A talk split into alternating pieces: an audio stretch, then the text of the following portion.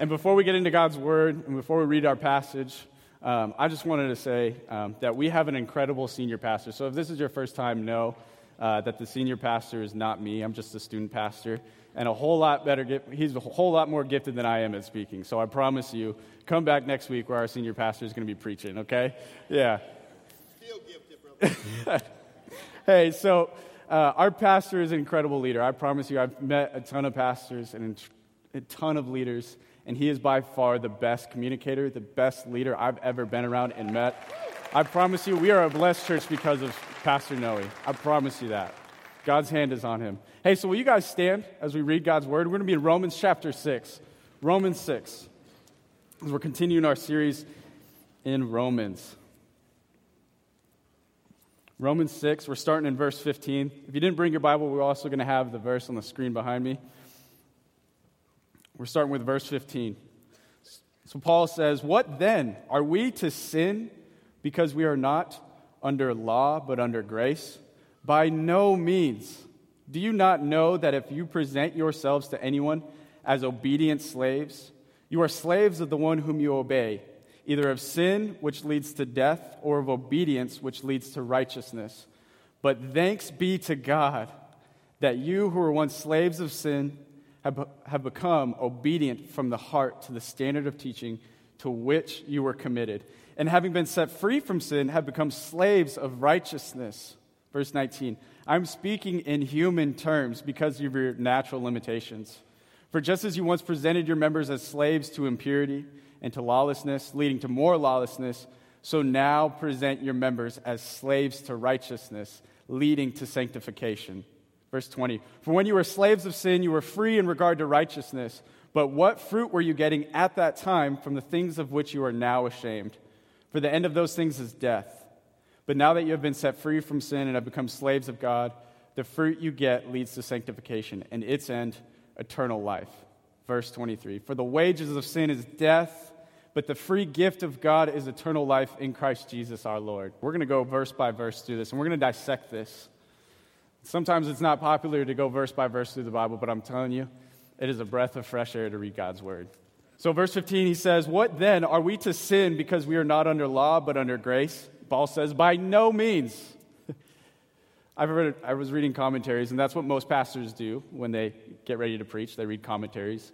Um, other scholars who have put in tons and tons of hours into studying the Bible one scholar said when Paul asks a question like this in Galatians or Romans, what he's really trying to say is, don't be stupid. I know growing up, my grandparents told me that quite often. Don't be stupid, Jared. So then he goes on in verse 16. He says, Do you not know that if you present yourselves to anyone as obedient slaves, you are slaves of the one whom you obey, either of sin, which leads to death, or of obedience, which leads to righteousness? So, what this passage is saying, I want to look at two words specifically. I want to look at the word slave here. What is Paul talking about when he's talking about a slave? Um, some of you are probably thinking slave is, uh, you kind of read into it what we know of uh, our history, our U.S. history, of American slaves. And uh, Paul is not referring to anything like American slavery that we experienced years and years ago. What Paul's referring to is what's called an indentured servant, meaning it's a contracted servant, a contracted slave who, who gives his life to being a slave to a master. You say that sounds ridiculous. Well, there's actually benefits of it. What would happen is um, a free man would be actually, free men were actually more impoverished than slaves were at this time in this culture, in this society. Free men were more impoverished. They were going without food. They were going, out, going off with a roof without, I'm sorry, a roof over their head. Um, and they weren't getting paid. It was hard to find a job in this time. So, what would happen is free men would go off and they'd be trying to find a job, and what they would do is the easiest thing to do is, hey, can I be your slave? And so they would be what is called an indentured servant. They'd sign a contract, like we know of, uh, where they'd commit their life to being a servant to this one master for a lifetime. For some of them, it was until the master passed away. Um, and for some of them, it was until they passed away. So the slave here is specifically speaking of uh, an indentured servant. See, what you don't know is one third of the Roman population were actually this kind of a slave. And what's crazy, I read this fun fact that at this point in history, uh, the Roman government had to say uh, for these slaves to be wearing the same uniform. They all wore the same colored shirt. And so the Roman government had to come to the slaves and all the masters and say, you know what, we need to get rid of these uniforms. Because right now, our people are going to see that we're outnumbered by how many slaves there are. It just shows you what the workforce was like back then. So, roughly 50% of the population, and even the Christians that Paul's writing this letter to, 50% of the Christians he's writing to are, have been slaves or um, are slaves currently. So, just to give you some perspective on what's going on, and then this word obey here, um, this one right here, obey, is speaking specifically of, uh, in the Greek, it's talking about this idea of when somebody is knocking on the door somebody gets up out of their seat and they go answer it. So it's to submit to, to respond to it. And so at the knocking of the door, what most people do is they get up and they want to go look through the people and see who it is, and so you open the door. So in this text right here in verse 16, Paul is asking the question, and Paul is stating that whatever you are a slave to, or whoever you obey, you become a slave to it. So who do you do you open the door when sin is knocking? So if sin comes knocking on the door, are you cracking it? Are you unlocking the door? Are you letting the sin kind of get a way in? All he has to do is pop his hand through the door? This is what Paul is talking about here. Do you respond to sin? I think of what my dad used to tell me. Actually, not me, I was perfect um, when I was a kid. He used to say this to my brother, and sometimes me. He would say, um, he would say, Jared, I gave you an inch and you took a mile. Anybody ever heard that before? Yeah? Jared, I'm going to let you stay out till midnight. My curfew was 11. I'm going to let you stay out till midnight. And uh, you showed up. You showed up at 12, but I just found out you were at somebody's house who you, told me you were going to be at somebody's house and you told me you lied. Why did you lie to me? I gave you an inch and you took a mile. oh, those days. So much fun and then you're grounded. So, with sin, you give sin an inch, it's going to take a mile. Paul's trying to say that in this text here, this passage. You give sin an inch, you crack the, the door open just a tad bit, whether it be what you look at. Maybe it's something about with your marriage, and you're looking at something and you know you shouldn't be looking at. Maybe you're going to the bar, you're hanging around the people you shouldn't be hanging around that are going to influence you the wrong way. You give an inch, sin's going to take a mile, and it's going to become your master. Paul's trying to say, when he asks this question, are we to sin because we are not under law, but under grace? He's saying, don't. Don't let a little bit of sin in your life. I've heard it said that if you don't kill sin, sin's going to kill you. You give an inch, it's going to take a mile in your life. So then Paul goes on in verse 17. He says, But thanks be to God that you, that you who were once slaves of sin have become obedient from the heart to the standard of teaching to which you were committed. And 18 says, And having been set free from sin, have become slaves of righteousness. I think of my own, my own life here in this text. Um, I have I have some in laws that are here, and my family's here. And uh, so I want to share this story, but I have to be, um, I have to kind of beat around the bush a little bit. No, I'm just kidding. I'm just kidding. I love my family. So I'm going to say this. Uh, I grew up, I didn't grow up in a Christian home. Uh, my parents actually went to a Catholic high school, um, but they're not practicing Catholic whatsoever. So, what ends up happening is I found a really, really, really, did I say really enough? Uh, hot girl, cute girl, I should say, in high school in my sophomore year. And I decided I wanted to get to know her. And so I had a friend go get her number for me because I don't have game. I know. Everybody in here is feeling bad for me. He really doesn't have game. So I had a friend go get uh, her number for me. I texted her, and so we started texting each other and sending really long messages. Some of you hate really long text messages, but I love them. Um, so, what ended up happening is we got to know each other. Um, she started texting me long messages back. So I was like, there's some traction here. There's a possibility she could be the one. And I'm in high school. Long story short, she's now my wife. But six months later, after getting to know her, I went to church with her a ton. Um, I thought her family, I thought her family at first were really weird. Just kidding. They were just Jesus freaks. And now look, I'm a Jesus freak and I'm standing with a Bible in my hand. So look. yeah. So uh, one night, I, after going to church a ton of times with them, I, uh, you know, was sitting in my little, or my wife Britt, her little sister's room. Her name's Brianna. I was sitting in her in her bedroom with Britt, and we're over here talking, just having a casual conversation. And somehow we started talking about the Bible. Who just has random questions about the Bible, unless you go to a Christian family's home, right? So I'm hanging out, we're talking, and then she starts talking about Bible prophecy. She starts talking about how, uh, you know, Jesus is going to come back one day. And I'm thinking, okay, this is getting crazier. And then she started uh, talking about other Bible prophecy and how Jesus was crucified one day.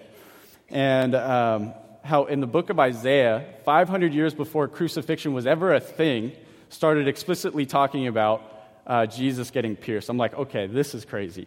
The Bible is actually predicting things and it's actually true. So once I realized that the Bible was relevant, it changed my life.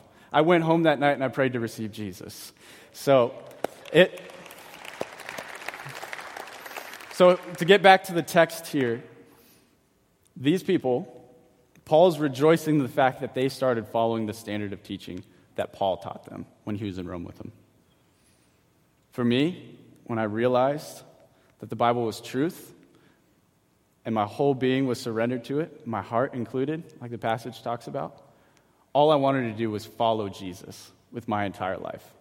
So I put all the sin aside, still not perfect today, but I put all my sin aside and I started following Jesus with everything I had. I had friends in high school calling me a Jesus freak, best friends that I had my entire life. Grew up with them from kindergarten to, you know, to high school. Calling me Jesus freak and all this crazy stuff. Um, but I still loved them. so I'm saying this to say uh, some of us in here, we have a head knowledge of Scripture, and you have never let the truth of God penetrate your heart, like Paul's talking about here. You've never let the truth penetrate your heart. Some of you have grown up in church, and maybe this is your first time back in church in years, or months, or weeks, whatever it is. First off, we're glad you're here, and you're welcome anytime. But also, I want you to know that there's a point in your life, and it's constant. God is going to be trying to reach and penetrate your heart. God is trying to penetrate your heart and to capture your heart with his love. So, I'm also thinking of some of us who have been Christians for years. We know the truth, we have this head knowledge, like where the Bible says to love people, to love your neighbors. When was the last time you loved your neighbor? Is that just me? Some of you have been Christians for 20 years, 25 years. And you have the head knowledge, and I'm right there with you. You have the head knowledge. You know what the Bible says. You've read it from the front cover all the way to the back cover several times, I'm sure. And you know what the Bible tells you to do. Don't be short tempered. Don't, go, don't let the sun go down on your wrath. But have you done that recently? What that shows is that in this moment, your heart is not fully surrendered to the Lord. So you have this head knowledge, but your heart isn't following it. So check your heart. Ask God to, God's word to penetrate your heart, and He will do it, I promise. And begin to follow Him obediently. As He says in this verse, He says, uh, that you who were once slaves of sin have become obedient from the heart to the standard of teaching. And Paul's rejoicing in the fact that these believers in Rome gave their life to Jesus because when the gospel is preached, the proper response is always faith in Jesus. Always. Nine times out of ten. Just kidding. Ten times out of ten, it's always faith in Jesus. And he will change your life, and he'll grab a hold of your heart. So in verse 19, we're going to continue going through this verse. this passage here. Verse 19, Paul goes on, he says, I am speaking in human terms because of your natural limitations. So, meaning he's, he's just using this analogy of slavery to help us understand and grasp this truth as he's trying to expound on it. And he continues For just as you once presented your members as slaves to impurity and to lawlessness, leading to more lawlessness, so now present, present your members as slaves to righteousness, leading to sanctification. So, one of the reasons I wanted to come be back in student ministry, I'm, my wife and I, we moved to Riverside, California to work for another ministry. And what I was doing is I was just meeting and talking with other pastors and getting to know them, and we are doing um, what's called an evangelistic crusade, where we'd fill out, fill out stadiums and pack out stadiums and preach the gospel, and we'd see uh, lives changed by the power of the gospel, and it was incredible. Incredible two years of my life. Uh, but what I started to see as I left student ministry, there was a void in my heart. I missed something, and I was trying to figure out what it was. And I found out when I read this statistic about the suicide rates in young people. I'm going to get very real with you. When I heard that the suicide rates were only getting higher, I knew I wanted to be back in student ministry. Because, like this verse says, that lawlessness leads to more lawlessness, I could relate with that. Because hanging out with the wrong people then leads to sometimes going to parties. And then going to parties leads to drinking, and drinking leads to smoking, and smoking leads to sexual immorality. And then the list keeps going on, and you keep going deeper and deeper and deeper into your sin and it just keeps getting darker. And as you get darker, you start to get lonely. You start to see your sin, and you start to see the emptiness, the void in your life.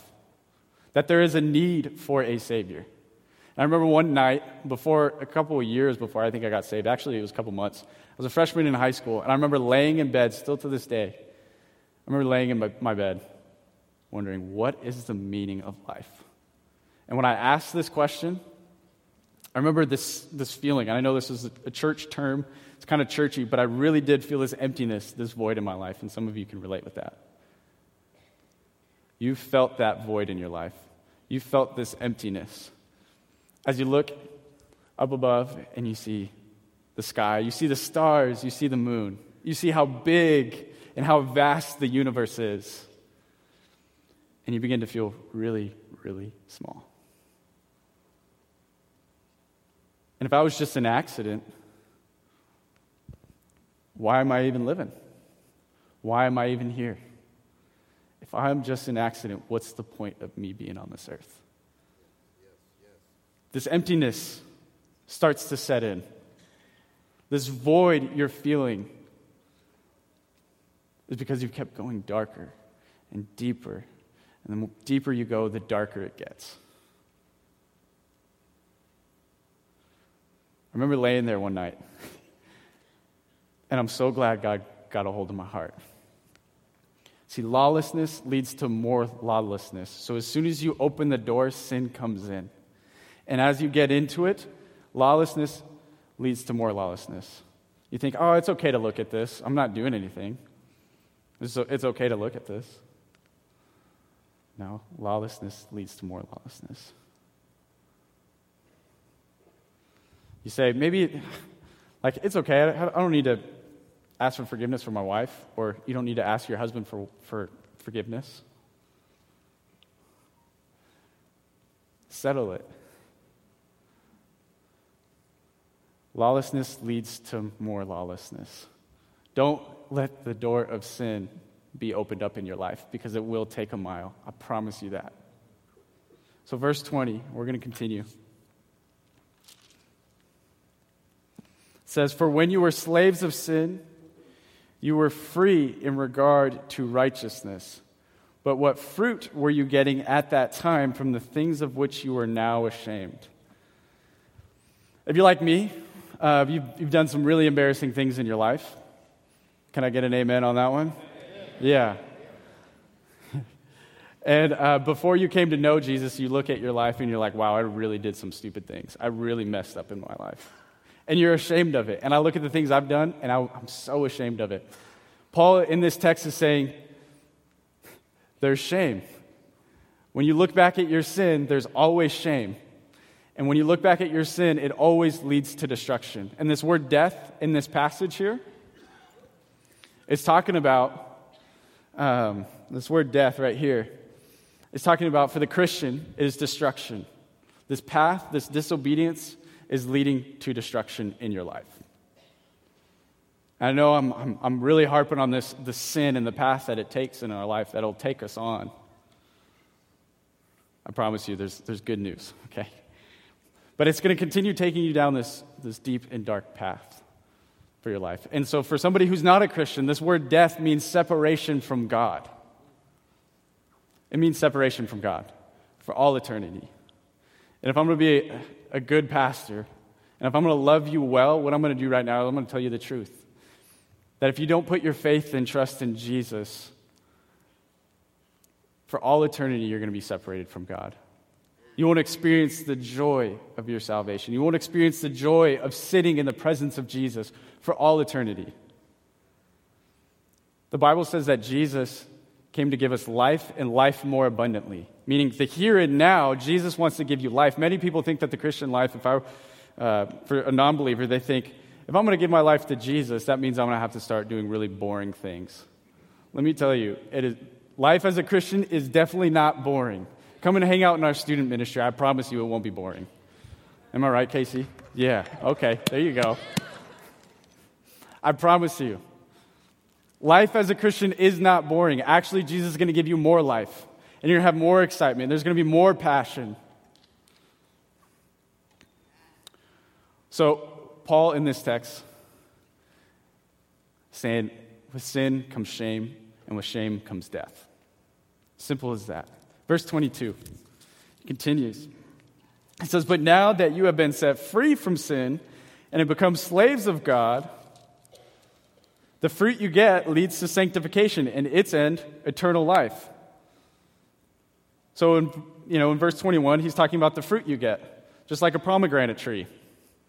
What you have is, I don't even know if that's the right tree, if it's called a pomegranate tree, but what you have is a seed, and you water it, and the sun helps it grow, and it begins to grow, and it starts to bear fruit. With that fruit, you start to see the result of from watering and the sun and all this stuff. So the result for your sin is shame and is death. But now, if you look at the other end, when you see obedience and you respond to faith in the gospel and faith in Jesus for your salvation, what you start to see is obedience, and you start to see righteousness, and you see eternal life. That's the picture Paul's trying to paint. So I'll say it again you have you respond in faith, that's the seed. And as you water it and you get into God's word and you start to grow, you start to see righteousness, your life starts to reflect Jesus. And the fruit that you get is sanctification. And then also eternal life, where you get to spend eternity with Jesus and a restored body and a renewed body. So I want to I want to answer this question for you. How do we combat being a slave to sin as Christians? We are all prone to sin. We're, not, we're still not perfect. We're still not in our perfect state. We're still not in heaven, clearly. So, how do we combat sin in our lives today, in our day to day lives, at work, with our families? How do we do this? And I think this text does it really does a really good job of giving us three answers. So, the first point I want to talk about is identity. Paul here mentions that we are slaves of God three times slaves of God, slaves to righteousness, slaves to obedience. He mentions that three times. And what he's trying to tell us, he's trying to show us that we are no longer ourselves, we are not our own property, we are not our own masters. In fact, Jesus is our master now. So you are a slave to God. So, your new identity, before you are anything else, you are a slave to God. A slave to God. You're not your sin. Your sin does not define you. If you cheated, you are no, God does not see you as a cheater. He now sees you as a slave to God.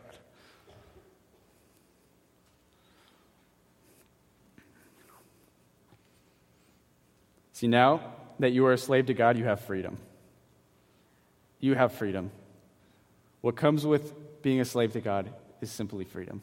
That's why we're up here dancing and singing and worshiping Jesus because we have freedom in Jesus. So we can dance, we can sing, we can shout because there's freedom in Jesus and we can have joy. And we're going to have it in heaven for all eternity. So, my second point is hope. Hope. In verse 22 here, Paul talks about sanctification and eternal life. And so I want to kind of share this story with you. Uh, just a few months ago, my wife, uh, as we were living in California, we moved to a, a new state, a new city, a new church, new friends, and we were without family. And on top of that, we ended up having a new baby. And now our baby is about a year and three months today, actually. So, what ended up happening is we're out there, we're feeling lonely, we're feeling somewhat depressed. We're wondering what is God going to do with our life as we're sitting here in a 600 square foot little apartment or side house. Actually, it wasn't even a side house, it was a back house. And we had stuff stacked up against the walls. I'm just trying to, trying to paint a picture for you guys to see what was going on. And we're just in a back house with a brand new baby, trying to be brand new parents. Some of you are there right now. It's a little scary. Your baby starts to get a little sniffly nose, a little bit of a fever, you start to freak out. And as I was working, I was doing a lot of traveling at this time. I was traveling out to Texas and different things like that. And what ended up happening is I started to realize my wife was getting very stressed out. She was starting to get very overwhelmed. And it happened and it progressed month by month by month. And it kept, kept going. Until one night, she ended up having this, what we now know as an anxiety attack. But in the moment, I'm out there doing my homework on the living room. GCU online student, by the way. So I'm out there doing my homework. It's super late at night, and my wife pops her head up and she yells, Jared! And I'm thinking, she, she had a panicked voice. I haven't heard this. So I left everything. I run into, the, I run into our bedroom. It was like two steps away, so there really wasn't any running. so I run into the bedroom and I'm not even kidding. I asked for, she told me she wanted me to share this because our mess is a message for Jesus. So she, she tells me, and she's sitting there. She goes, Jared, I can't see anything. It's all black. She's like, it's, I, she's freaking out. She's barely talking. She's telling me, call 911, call 911. I don't know what's going on. She's thinking she's going to have a heart attack or a stroke or something. I don't know what it was. She was just freaking out. She's like, take care of Journey, take care of Journey. She's freaking out and panicking. And what that does to a husband, it wrecks you. She had a full blown panic attack. We called 911, and they told us it ended up being a panic attack. But from that point forward, it was a crazy, crazy time. For the next month, month and a half, what we were doing is we were fighting fear. What it was was my wife was enslaved to fear. She was fearful that if my wife, or that if Journey, our daughter, ends up getting sick uh, what's going to happen to her if she does get sick. Is she going to be okay? Is she going to be able to make it? And she's home all alone. And she doesn't want to go out because she's afraid in the neighborhood we lived in. She couldn't go on walks all by herself. So there was just all this stuff com- compounding on top of her. And she began to get fearful. Some of you have been there. Some of you are fearful now. Some of you have anxiety, and some of you are constantly worrying about your future. And so, for the next month and a half, as I mentioned, we struggled with this being enslaved in bondage to fear. And I remember one night, a month and a half later, incredible. Uh, my wife woke up again. It was like 10 o'clock at night. She wakes up and she calls my name. This time wasn't as panicked. And I walk into the room and she's crying, which is, again, another thing for a husband. You're like, what happened? She, she's crying because God just gave her a glimpse of hope. Said, There's a light at the end of the tunnel.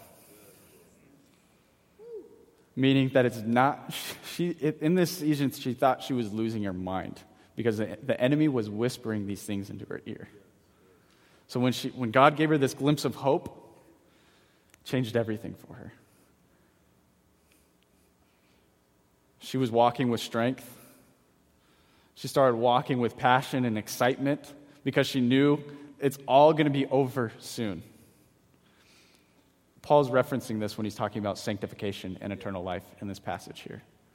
He's saying it's all going to be over soon. In this season you're in right now, some of you are in bondage, and I brought these chains up here. Some of you are in bondage to sin. Some of you are in bondage to fear.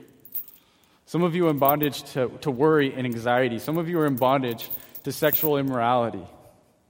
Some of you are in bondage to drinking. Some of you are in bondage to self affirmation or what other people think about you.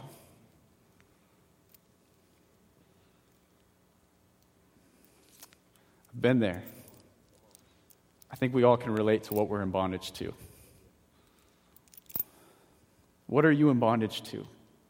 Ask yourself. Answer it. And know that there's hope. That what you're in bondage to is not going to be forever. For some of you, today might be the day you find freedom. For some of you, it might be next week. You might find freedom next week. And some of you, it could be a month, two months, six months from now. But I want you to know that this struggle, this fight that you have with sin, there is hope. And that the power of Jesus in you can break any chain. You might think you're wrapped up in these chains, your legs, your arms, and you feel like you can't move. You're being controlled by your sin. Maybe you're being controlled by your emotions where you get so frustrated. Some of you have been there. I think all of us have been there. Where you're getting so frustrated and you start saying things you didn't want to say or you didn't mean. That's like sin in your life. You're trapped. This sin has you. And as soon as something pops up, you click on it. You're in bondage. You're enslaved. But that's why Jesus rose from the dead to break these chains so that you may have freedom in everlasting life. See, sanctification is like this I'm a pretty boy. I played quarterback in high school. I'm a pretty boy. So, what we'd do is we'd wear, uh, what I'd do, and my wife does it sometimes too, is we'd put whitening strips over our teeth. Anybody done that in here? Yeah, no, no, you don't have to raise your hand. I know. You're like, I want everybody to know that my teeth have always been this white. And now that I drink a lot of coffee, now that I have a baby, I gotta be using these whitening strips. So look, um, so with whitening strips, you keep on putting them on, and then you take them off, and then they get wider. You put more on, and they get wider. You put more on, and they get wider. And so it progresses, and before you know it, you have perfectly clean white teeth, right? That's the goal, anyways. Sanctification is the same exact thing. That each fight you have with sin, God's trying to bring some sin up so that you would recognize it and that these chains would be broken. So that as you keep going in your journey with Jesus, you're going to start looking more purified and more white, like, this, like these teeth whitenings that I needed to use in high school. Sanctification is that exact same thing. And even this, there is not only hope in sanctification, because you might always be fighting this sin some of you might spend your whole life trying to fight and defeat this sin in your life. Let me tell you, there's hope in heaven. That you're not forever going to be in this body where you're always going to have to be constantly fighting sin. That's why I can't wait to get to heaven. Because there's going to be no more pain, no more death, no more sorrow, and no more sin. Amen, right? That's the hope of heaven. The hope of heaven says you're going to be free for all eternity, that these chains are going to be no more. See, our hope is in the power of God. Our hope is not that we can defeat it, but our hope is in the power of God. the resurrection of Christ. That when he rose on the third day, he conquered sin and he conquered Satan. Meaning that it's not our power, we're not able to defeat the sin by ourselves, but the power, the Holy Spirit that lives within us, is more than capable of defeating and breaking the chains of our sin. Amen? So, third thing, I'm closing. Third point is purpose. So, how do we combat sin? We talked about identity, we talked about hope, and now is purpose. Paul, here in this text, mentioned being a member or using your members for righteousness. And this word members, in actually 1 Corinthians chapter 12, where Paul also is talking about uh, the body, our, the body of Christ, where he says everybody's uniquely gifted, everybody has their own talents and their own skills. Member right there in this text is the same member he's using in that word. So, for your members, for your arms, your legs, what God's gifted you with, he wants you to use it for righteousness' sake. Let me give you an, ex- an example in my life. Before I went off to, uh, to California with my wife, um, I used to do a lot of student. I used to do student ministry at, a, at another church, and what I noticed is in my own life, as I was in student ministry, or actually out of student ministry in the ministry in Riverside, California, um, God had to show me that I was trying to perform for people when I was speaking in front of them. I want you to know also right now, I am not here to perform. I'm here to point you to Jesus. That's our pastor's role. And Pastor Noe does an incredible job of it. So, the role, this, this bondage that I had in trying to please people and trying to perform for people left me empty. And it made me feel like I was just trying to perform and, and, and get glory for my name and exalt my name. And then in California, God had to show me the reason you're communicating is to glorify my name alone and not your name, not a church's name, not a ministry's name, just his name. So for your, your members, your body, your giftings, your skills, God wants to use it to glorify himself. God wants to use it to exalt his name. So, what does that look like for you? Maybe you're a salesman. How can you pray for people that you work with? How can you pray for a customer? Maybe you're a stay at home mom. How can you pray for your kids? How can you pray for your neighbors? How can you pray for your community? How can you be actively involved, shining the light of Jesus where you are at right now? How can you exalt the name of Jesus? What does that look like in your life? See, if I could wrap this whole thing up in one sentence, in all three points, I want you to know that being a slave to God is an act of surrender, and the result is freedom. So, what I want us to do as I close, you guys can stand. I'm going to read one more Bible verse, and we're going to close. It's one of my favorite verses. It's Romans chapter 3 or Romans chapter 6, verse 23, I'm sorry. It says, For the wages of sin is death, but the free gift of God is eternal life in Christ Jesus our Lord. So, as Paul is talking about slavery here, he's talking about who is your master. He's saying, if you are a slave to sin, the result is death, separation from God. And he says, the wages of that, what you deserve, is death. Most of us have a job here, and we have an hourly wage, what we make.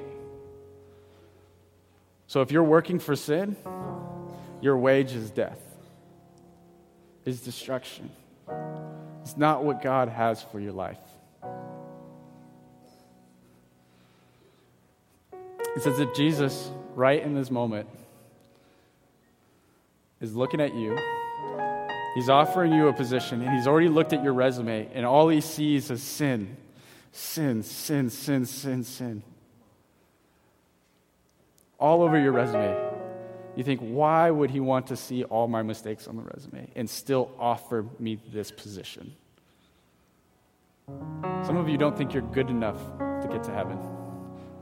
Some of you think that if you keep coming to church that that's going to get you to heaven. It's not going to do it. Based on this verse alone, your faith has to be in Jesus Christ for your salvation. There's no other way to have the hope of heaven. There's no other way to be a slave to God and have freedom in your life. There's no other way to have purpose but through Jesus. So, if you want freedom in your life, there's going to be an opportunity for you today to give your life to Christ, your everything. And I'm not just talking about your head knowledge, not just to know that Jesus walked 2,000 years ago, but we want you to give your whole life, your whole heart to Jesus. And there's some of you here, it's all in the head. But today's the day for your heart to follow Jesus in this moment, this morning.